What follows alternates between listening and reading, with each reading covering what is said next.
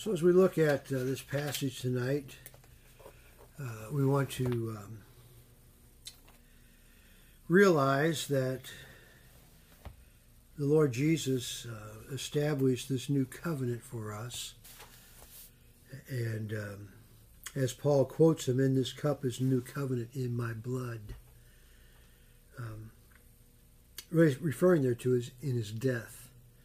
Um, and a passage that uh, sometimes is tied to the Lord's Supper.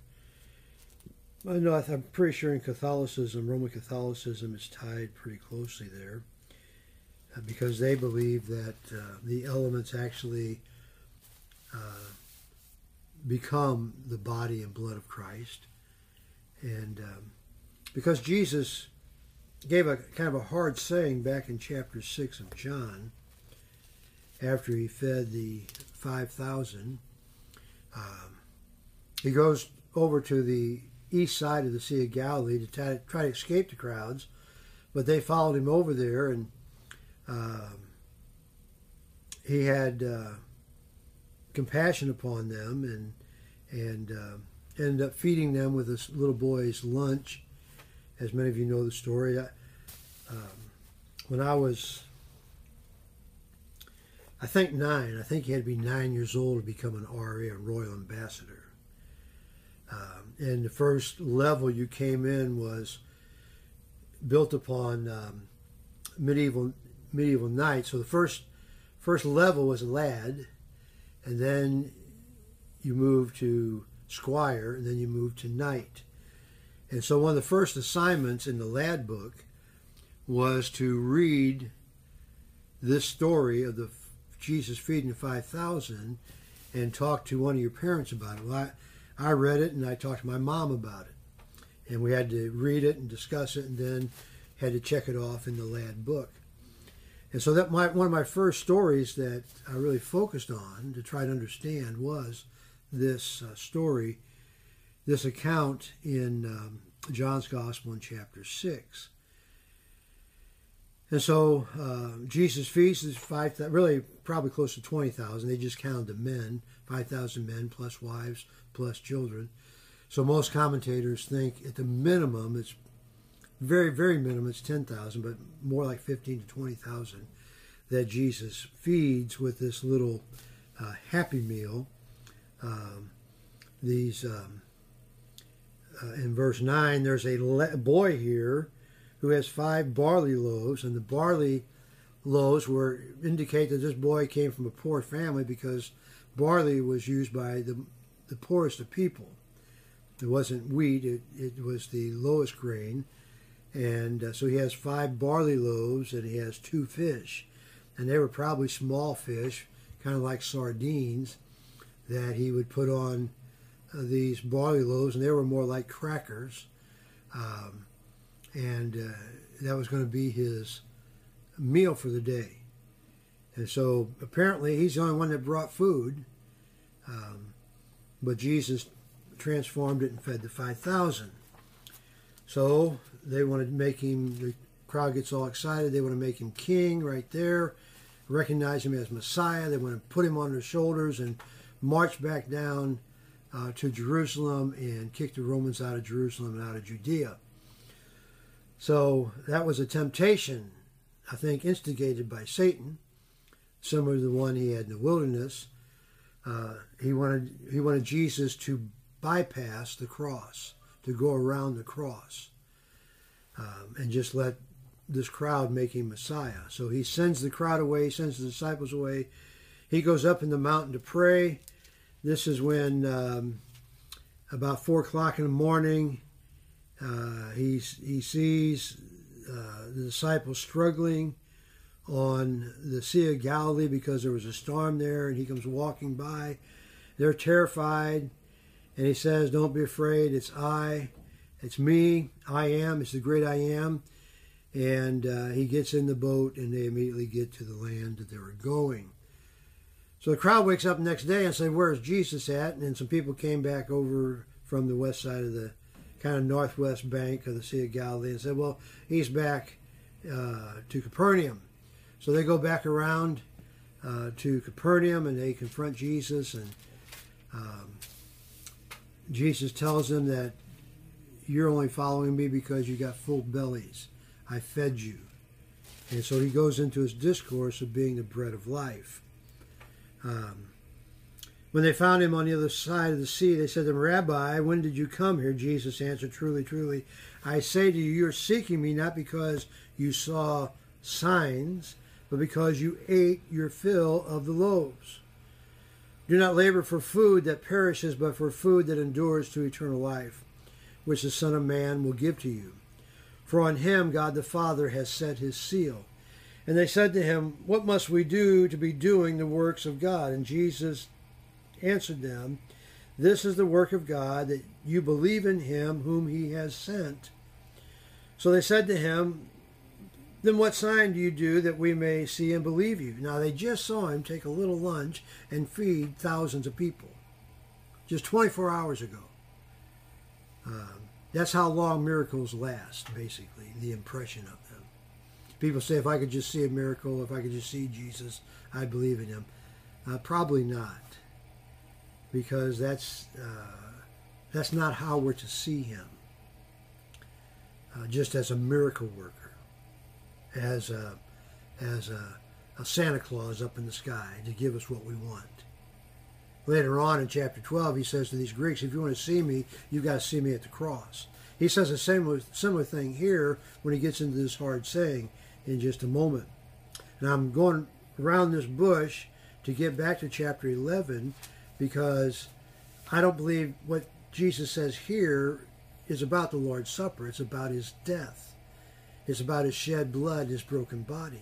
He says, unless you eat of my flesh and drink of my blood, you can't be my disciple. He's saying, unless you identify with me at the cross. Jesus, keep me near the cross. Um, Our fathers ate manna in the wilderness. As is written, he gave them bread from heaven to eat. Jesus said to them, Truly, truly, verily, verily, King James, I say to you, it was not Moses who gave you the bread from heaven, but my Father gives you the true bread from heaven. For the bread of God is he who comes down from heaven and gives life to the world.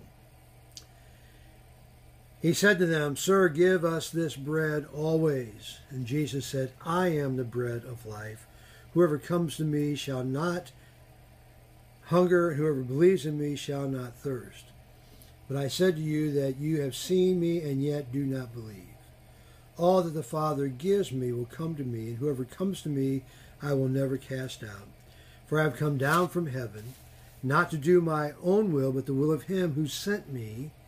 Here's again, I talked Sunday morning about Jesus is the second man. Jesus is the sent one. This is the will of him who sent me, twice in two verses, that I should lose nothing of, of all that he has given me, but raise it up on the last day. And this is the will of my Father, that everyone who looks on the Son and believes in him should have everlasting life, and I will raise him up on the last day. So the Jews grumbled about him because he said, I am the bread of life and came down from heaven. They said, is this not Jesus, the son of Joseph, whose father and mother we know? How does he now say, I have come down from heaven? Jesus answered them, do not grumble among yourselves. No one can come to me unless the Father who sent me draws him, and I will raise him up on the last day. It is written in the prophets, and they will all be taught by God. Everyone who has heard and learned from the Father comes to me. Not that anyone has seen the Father except he who is from God. He has seen the Father. Truly, truly, I say to you, whoever believes has eternal life. I am the bread of life. Your fathers ate the manna in the wilderness, and they died because it was just physical food. This is the bread that comes down from heaven, so that one may eat of it and not die. This is spiritual food. I am the living bread, the life-giving bread, that came down from heaven. If anyone eats this bread, he will live forever. And the bread that I will give for the life of the world is my flesh. The Jews then disputed among themselves, saying, How can this man give us his flesh to eat? So Jesus said to them, "Truly, truly, I say to you, unless you eat the flesh of the Son of Man and drink his blood, you have no life in you." Now, the early church was accused of cannibalism because of what Jesus says here. But he's, he's not talking about physical flesh and physical blood. He's talking about his death, his broken body, his shed blood. "Whoever feeds on my flesh and drinks my blood has eternal life, and I will raise him up on the last day. For my flesh is true food, and my blood is true drink. Whoever feeds on my flesh and drinks my blood abides in me, and I in him. As the living Father sent me, and I live because of the Father, whoever feeds on me, he also will live because of me. This is the bread that came down from heaven, not as the fathers ate and died. Whoever feeds on this bread will live forever." Jesus said these things in the synagogue as he taught at Capernaum. When many of his disciples heard this, they said, "This is a hard saying. Who can listen to it? Who can hear it?" But Jesus, knowing in himself that his disciples were grum grumbling about this, he said to them, "Do you take offense of this? Then what if you were to see the Son of Man ascending to where he was before? It is the Spirit who gives life. The flesh is of no avail." See, he's not talking about physical flesh. That's why I think the Roman Catholic Church has it wrong. They take what Jesus says here in chapter six and apply it to the Lord's Supper, that the bread and the wine change. It's called transubstantiation, that it literally becomes the body of Christ and the blood of Christ. But he's saying the Spirit gives life. He's referring to what he accomplished through his death, his broken body, and his shed blood. Unless we embrace his sacrifice by faith, we do not benefit from his sacrifice. We do not benefit from the price he paid on the cross for our sin. "The words that I have spoken to you are spirit and life. But there are some of you who do not believe." For Jesus knew from the beginning who those were who did not believe, and who it was who would betray him. And he said, "This is why I told you that no one can come to me unless it is granted him by the Father." After this, many of his disciples turned back and no longer walked with him. So Jesus said to the twelve, "Do you want to go away as well?" Simon Peter answered, "Lord, to whom shall we go? You have the words of eternal life, and we have believed and have come to know that you are the Holy One of God." Jesus answered them, "Did I not choose you, the twelve, and yet one of you is a devil?" He spoke of Judas, the son of Simon Iscariot, for he was one of the twelve who was going to betray him. Okay, so the Lord's Supper is very significant. In fact, we as Baptists believe it's one of the two ordinances of the church that we are to observe. The first, the other is baptism. In a sense, baptism is first because that's the first encounter that a believer has to profess his faith in Jesus Christ symbolically by demonstrating that he has died with Christ and buried with him and been raised to walk in newness of life. It's a picture, a three-dimensional picture of the reality of our union with Christ in his death, burial, and resurrection. And so we see that as an ordinance of the church, that uh, every professing believer ought to profess Christ through the means of baptism publicly, to show others that they have identified by faith with the Lord Jesus in his death for their sins, in his burial and dying to sin, and his resurrection, being raised to walk in newness of life, to pursue a life of holiness and righteousness. And then the second ordinance would be the Lord's Supper. That then you, we believe that only those who are truly regenerate, who have placed their faith in Christ, and have professed Christ by public baptism, Uh, can be offered the Lord's Supper. Now, I, I never refuse anyone. It's between them and the Lord. It's the Lord's table.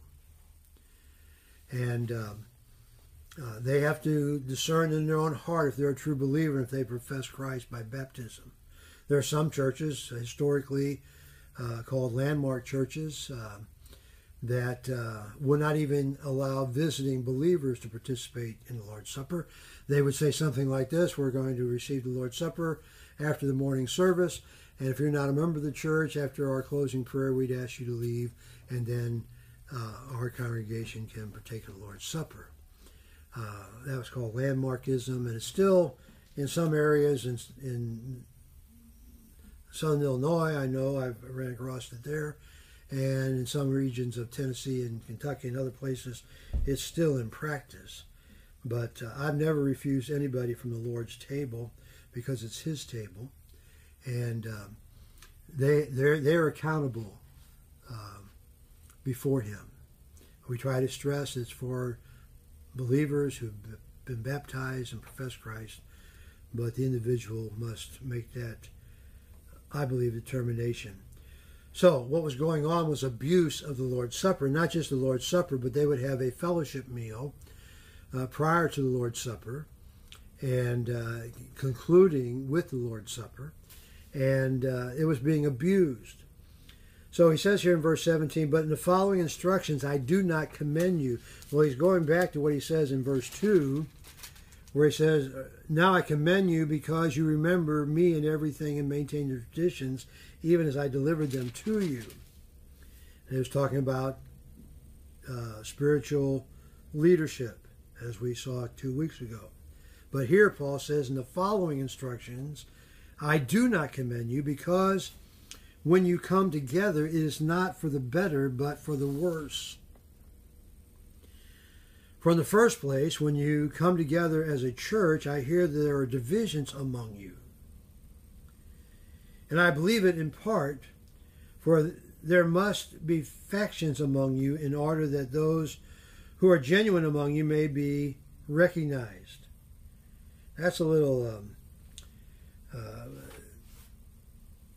ambiguous there. Paul's either using sarcasm here, or he's saying that God will work through these divisions to reveal the genuine believers in your midst.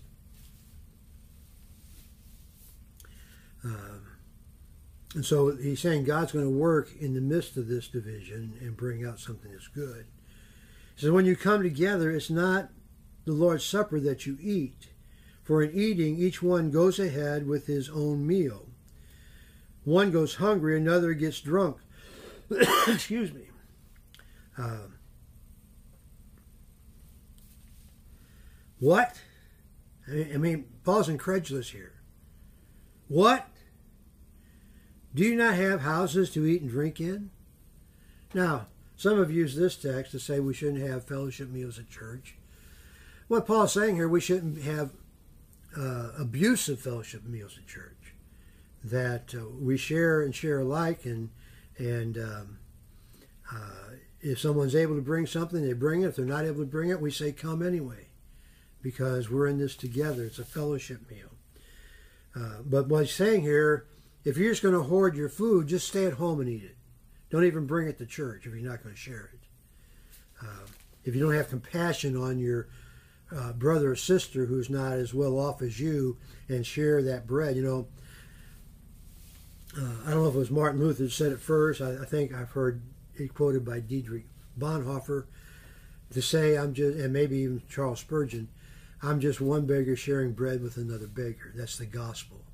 But even physically, when we have fellowship meals, we share together. And uh, I think I, I mentioned this at Antioch. I uh, mentioned it at several other churches. I read an article several years ago, about ten years ago, twelve years ago, maybe longer than that, about a church in uh, Dallas, Texas, that split. A very contentious split. In fact, it made the newspapers, and it was a, it was a it was a, a shame to that church that had made the newspapers. The split started and occurred because they were having a meal at the church, and there was a little boy here and there was a deacon behind him in line. And when the server gave the little boy a piece of meat, it was bigger than the piece of meat they gave to the deacon. And the deacon was offended by that, and raised a whole stink about it, and then people started taking sides, and ultimately the church split because this deacon was jealous over the piece of meat that this young boy got, and maybe in the Lord's providence, this young boy needed that meal more than probably this overweight deacon. Uh, that's how foolish and terrible stuff like jealousy within the congregation. So Paul's, he's rebuking these Corinthian believers because some of them were hoarding their food in abundance when others in the midst were going without food. And others were abusing the wine that was there and getting drunk and, and abusing the time in the Lord's presence to supposedly lead up to a worship experience of observing the Lord's Supper, the Last Supper in a sense, uh, the transformed Passover supper. So he says, um, um, do you not have houses to eat and drink in? Or you despise the church of God and humiliate those who have nothing? These are pretty strong words Paul's saying to this uh, church. What shall I say to you? Shall I commend you in this? No, I will not. I will not commend you in your conduct, he's saying. Your selfishness, your abuse, your drunkenness. In fact, later on, uh, toward the end of this chapter, verse twenty-seven, whoever therefore eats the bread and drinks the cup of the Lord in an, unwor in an unworthy manner will be guilty of profaning the body and blood of the Lord. Let a person examine himself then, and so eat of the bread and drink of the cup, for anyone who eats and drinks without discerning the body eats and drinks judgment on himself. That is why many of you are weak and ill. You're sick. And some have died. God's judgment was upon them. They didn't die from the food. They died from God's judgment. They were sick from God's judgment. But if we judge ourselves truly, we would not then be judged. You wouldn't be in danger of death. Uh, so I'm going to stop there. We'll finish up that later. So he says, I won't, I will not commend you for your abuses, but I'm going to remind you what the Lord's Supper is about. For I received from the Lord what I also delivered to you. Paul's saying, the Lord revealed to me his purposes in this memorial supper. And I'm going to remind you of it. For what I received from the Lord, I also delivered to you, that the Lord Jesus, in the night that he was betrayed, took bread. And when he had given thanks, he broke it. Okay? Now this, this is represented. I'm, I'm with Zwingli here. Zwingli believes and taught, and I, I most Baptists believe this, that these elements are symbolic. They represent the body of Christ and the blood of Christ. Now, we as Baptists, most Baptists, some do, but most don't, uh, don't uh, use wine. I know when um, first time I went to the Crimea, we went to this uh, village, and there was just a handful of believers, about six or seven believers, and uh, we were going to share the Lord's Supper with them, and um, we had bread, and we had one cup. And Pastor Vasily Markovich poured, I didn't realize if it was wine, he poured wine into the cup. And uh, uh, after we talked about what the Lord's Supper was and, and uh, had prayer, he offered me the cup first. And I don't know if I realized it at that moment, or prior, or right at that moment, I realized it was wine, so I took a little sip. And then it was, he would wipe off the rim, and he passed it to the next person, passed the next person, until it came to him, and he took a sip and wiped it off. And then we concluded the service, and then he offered me the remaining uh, wine in the cup for me to, to finish it off. And I, uh, as politely as I could, deferred, and then he, he uh, drank the rest of the wine. Didn't want to go to waste. Uh, but we use grape juice, the fruit of the vine, because... Um, It's what it represents. It re represents the blood of Christ, which represents his death. The Bible says the life, life is in the blood. Now, scientifically we know, biologically we know, that the blood is what carries oxygen throughout the body, from the lung, from the heart to the lungs, to the body, back uh, to the heart through the lungs, and then we exhale out all the carbon uh, dioxide. And um, that's the process. And if, if you get cut in a femoral artery or a jugular vein or uh, an artery, and it's not attended to, you're going to bleed out and you're going to die, because life is in the blood. We need blood in our brains to bring that oxygen so that, so that our, our brain stays healthy. So the idea of the blood. You know, I, I considered another hymn. Um, I must have put it up, but it's, uh, what can wash away my sin? Nothing but the blood of Jesus. Now, oh precious is the flow. Uh, we're talking about the blood of Jesus Christ, First John one seven. The blood of Jesus Christ cleanses us of all sin. What does that mean? It means that his death and the shedding of his blood is, is a covering, a sufficient covering for our sins to be forgiven. We're not, we're not literally washed in the blood of Christ. We are, we are It's, it's a metaphor, it's, it's, a, it's a spiritual reality that we are cleansed by his sacrifice. We are cleansed by his death. The shedding of his blood was an indication that Jesus really died. Uh, the brokenness of his body now, and I'm not talking about his bones, because uh, the, the Bible says, and it was fulfilled, and not one of his bones were broken, but his body was broken through the scourging, uh, through the lack of hydration, through the bursting of his heart, um, through the shedding, the sweating of drops of blood.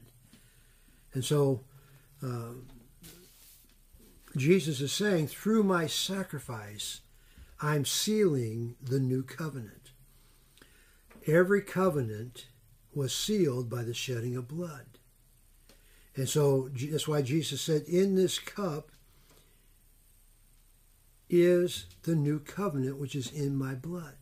Through the shedding of my blood, I have sealed this covenant.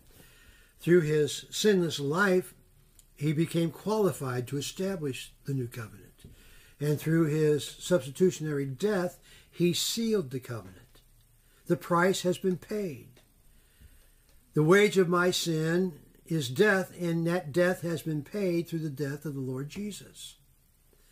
And so Paul said, I'm going to remind you that after he gave thanks, he took the bread and he broke it and said, this is my body, which is for you. Do this in remembrance of me. Remember what I've done for you. It's a memorial service.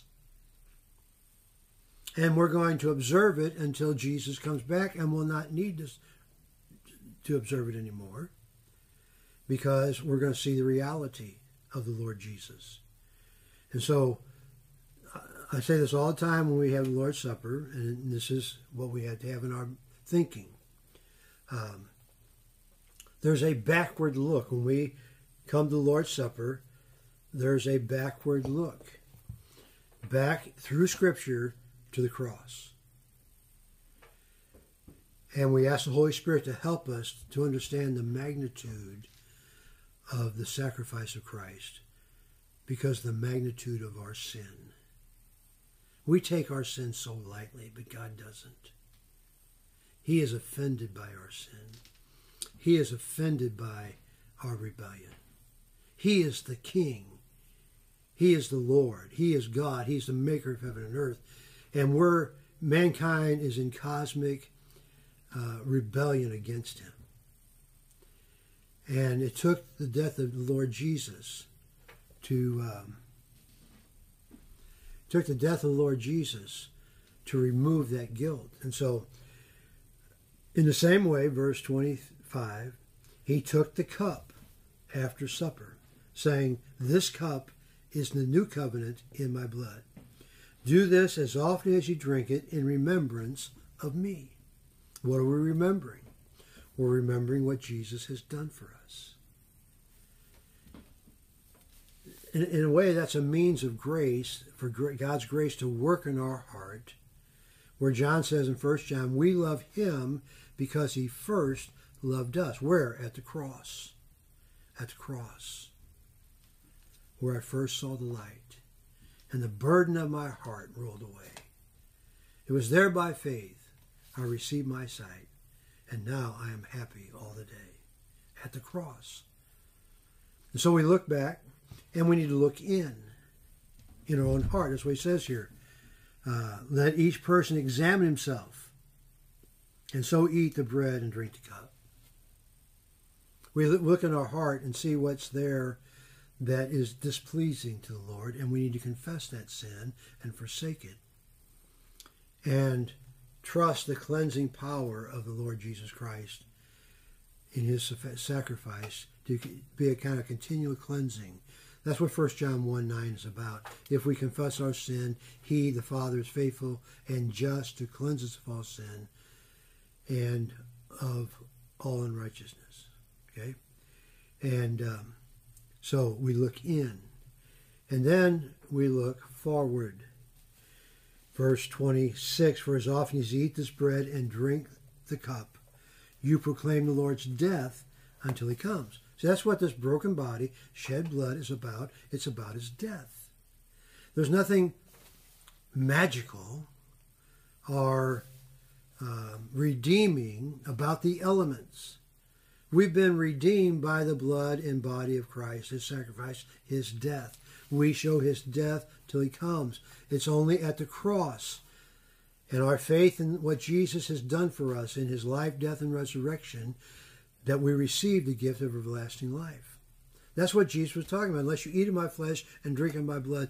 He's talking about spiritually. Unless you partake and believe in what I've accomplished. Again, in chapter twelve, he says, unless a grain of wheat falls in the ground and dies, it can't bring forth life. He's saying to these Greeks, if you want to see me, the first place you need to see me is at the cross, where I am dying for your sin, and I am paying the price for your sin, that my blood is being shed, my death is occurring to take your place, because the wage of sin is death, and I'm going to experience that death, not just physical death. Jesus physically died, but he bore the wrath of God so that we can escape spiritual death, so we can receive everlasting life.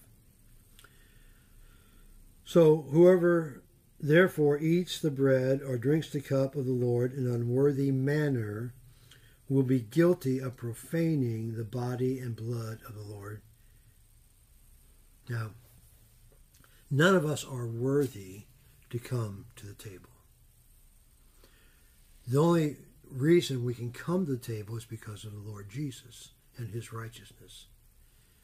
He, he makes us worthy. Not intrinsically within ourselves, but by imputing to us, the Father imputing to us his righteousness. And so clothed in his righteousness, we can come to his table. That's why the Lord's Supper is for the truly regenerate believer who has been clothed in the righteousness of Christ and who has who's not been ashamed of Christ and has professed him publicly by uh, New Testament baptism. Now again, I leave it to the individual. Maybe, maybe I should be a little bit more strict, but only God knows my heart, knows your heart, knows their heart, and only they, by God's grace, could know their heart. But he's saying, let each person examine himself. I probably ought to read that more often when we take the Lord's Supper, so I'll remind myself to do that. Uh, because, he says, anyone who eats and drinks without discerning the body eats and drinks judgment on himself.